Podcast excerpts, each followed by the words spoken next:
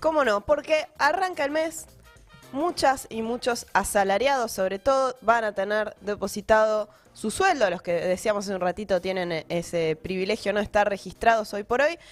Es momento para planificar los gastos, ¿no? Decís, bueno, recibo esto, estábamos hablando de planificar el mes, buscar apartar una partecita para comprarte algún artefacto, alguna cosa para la casa, refaccionar algo de la casa, comprar ropa, pensar algo de las vacaciones, momento para ahorrar. Bueno, ahí hay muchas publicidades, estas son las estafas de las tres empanadas que te dicen Sí. cómo invertir tus ahorros y generar bla bla bla bla tal rentabilidad, tips para ahorrar, ¿no? Bueno, pero no depende tanto de si somos tan inteligentes o no en dónde invertir, sino que lo cierto es que eh, a muchos el sueldo ni bien les cobran, eh, se les escurre, ¿no? En las manos. O sea, alquiler, empezás a ver, bueno, tengo que pagar el alquiler, pago las tarjetas, tengo el rojo en el banco, tengo que devolverle a un amigo, ta, ta, ta.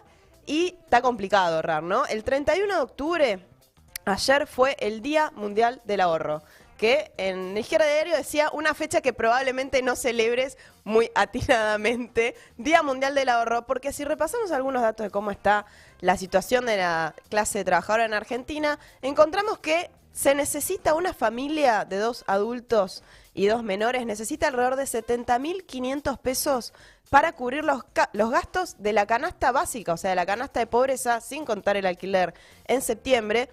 Y al mismo tiempo el 60% de los trabajadores gana menos de 40 mil pesos, el 60% de los ocupados. ¿no?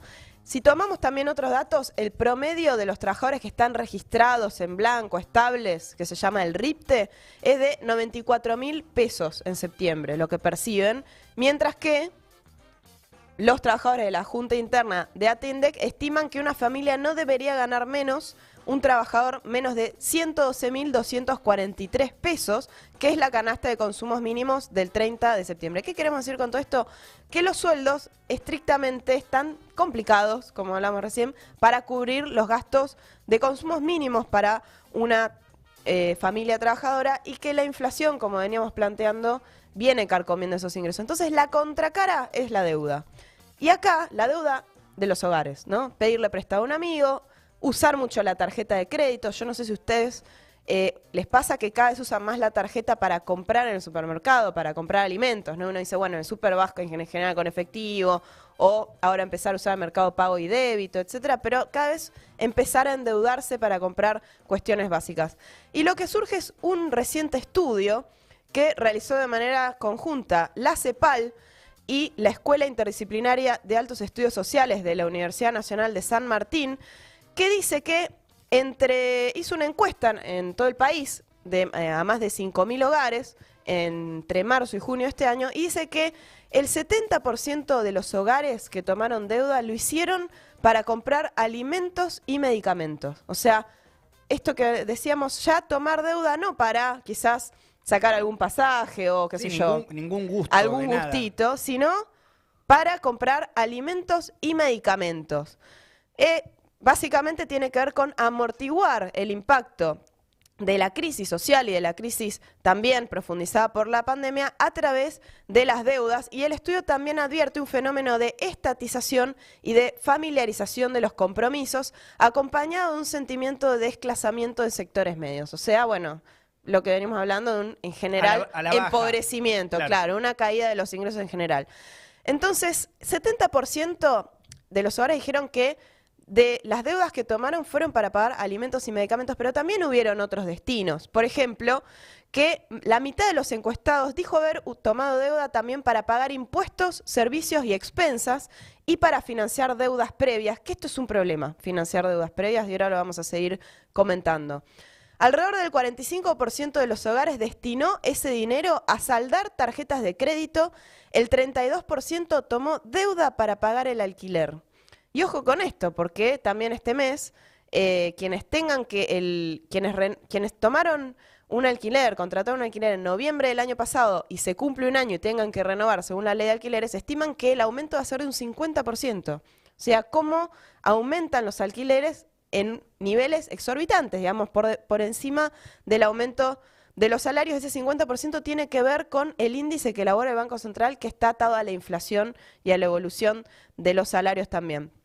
También ese relevamiento dice que el 28% de los encuestados tomó deuda para pagar cuotas de colegio y prepagas, entre otros conceptos. Aviso que la suma no da 100% porque hay muchos que tomaron deuda y respondieron, tomé deuda para comprar medicamentos, tomé deuda para pagar el alquiler, o sea, son varios ítems, ¿no? Pueden combinar. Claro, combinación. Eh, en total, el resultado es problemático porque el 40% de la población encuestada, que coincide bastante con el dato de pobreza, presenta una alta vulnerabilidad financiera y concluyen que esta situación afecta de manera particular a los hogares con niños con bajos ingresos, en general, por lo que vi del resultado de la encuesta, la mayor parte de los hogares endeudados son hogares con niños. Eso es lo más preocupante, ¿no? Muchos de ellos tienen empleos informales, no trabajan o son beneficiarios de asignaciones como la AUH. Y también es problemático lo que decíamos recién, que la mayor eh, cantidad de las deudas contraídas es para tomar para pagar deudas previas cuyo principal destino es financiar alimentos y salud. Y también resaltó mucho el tema de eh, que en la pandemia eh, se acentuaron los préstamos a familiares, o sea, pedidos de préstamos a familiares, a conocidos, incluso préstamos al propio empleador, un 18% contestó eso, o sea, eh, che, me das un adelanto. un adelanto al patrón, digamos. Exactamente. Eso es problemático, decías, bueno, ya no estamos hablando de la deuda externa, sino que estamos hablando de nuestra deuda privada, pero está muy íntimamente conectada. Eh, y hay un libro que salió recientemente que se llama ¿Quién le debe a quién? que está compilado por Silvia Federici, Verónica Gago y Lucy Caballero, que justamente ¿Quién le debe a quién? pone en cuestión eh, la, quiénes son justamente los endeudados y los acreedores. Eh, es un libro em, que justamente habla de los ensayos transnacionales de desobediencia financiera, un, ensayo más a nivel global, no solo de Argentina, pero lo que dice como principal conclusión es que hay una conexión muy íntima y muy fuerte entre la deuda externa y eh, la deuda de los hogares y que además esa deuda de los hogares pesa más sobre hogares que tienen jefatura eh, femenina, sobre las mujeres, ¿no? Em, dice es importante focalizarnos sobre la deuda que afecta especialmente a las mujeres. En estos años hemos descubierto que las mujeres que trabajan tienen una deuda enorme. ¿Por qué? Porque en los trabajos que, tienen reciben sueldos mínimos, lo cual no les permite ninguna autonomía. O sea, trabajas, tenés doble jornada, pero además te tenés que endeudar porque no te alcanza. Y dice, Progresivamente, la deuda externa, a medida que empobrece, porque viene acompañada de planes de ajuste, se conecta con la expansión del endeudamiento en los hogares. ¿no? Entonces me parece que hay una vinculación, un link muy interesante ahí. Y em, esto me lleva al inicio, que decía, bueno, tips para ahorrar, dónde invertir tus ahorros. En general te dicen que no llegas a fin de mes porque no sabes ahorrar porque no, no, tenés una buena estrategia de ahorro.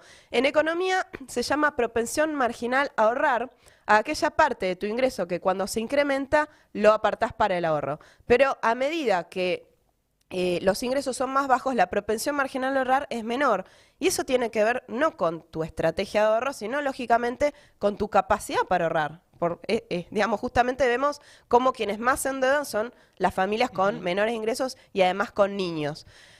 Últimos datos. El poder de compra perdió desde noviembre de 2015 el poder de compra de los salarios hasta agosto de este año un 21% en promedio.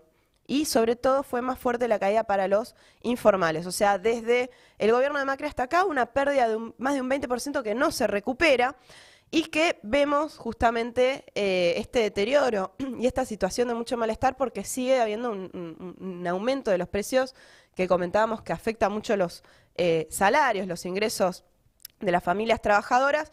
Por eso, lo que nos parece importante es que tiene que haber una recomposición urgente de un 20% de los salarios de las jubilaciones, un aumento que cubre el costo de la canasta básica y también el tema de los alquileres, planes de vivienda para que el alquiler no sea una condena para eh, muchas familias trabajadoras que gran parte de su salario se les va justamente en pagar el alquiler. Y mm, algunas de las cuestiones que charlábamos eh, la semana pasada alrededor de, los precios que tiene, está, está, bastante conectado con esta problemática, ¿no? Porque, bueno, la, la, salida que discutíamos en ese momento, la, perspectiva eh, de que tampoco es un problema solo en los precios, sino también que hay que ver el, factor salarial, el factor de las jubilaciones, todo esto eh, que después repercute. Bueno, recién cuando, cuando decías el problema de, ese resto, digamos, que te queda o no te queda para ahorrar, eh, pensaba en, algo que aparece ya como un, lujo casi pensar, ¿no? La posibilidad de, ahorrar con, todos estos, estos datos y estos, y estos fundamentos que dabas. Claro, y me parece que para cerrar, no es casual eh, que estemos cada vez más endeudados, porque es una forma también de, eh, de tener de entrada como custodiado o acaparado eh, los salarios de los trabajadores. Ya está, ya lo tenés comprometido y de eso se trata cuando te llaman, te ofrecen cosas, te, te, exigen, digamos, te dan todos planes de pagos, en tarjeta, etcétera, como de tener atrapado tu salario para el pago de deudas, que se vuelve una bola porque se toma deuda para pagar deuda. Lo mismo que le pasa al país, digamos, también eh, repercute en lo que nos pasa a nosotros. Lucía Ortega y sus tres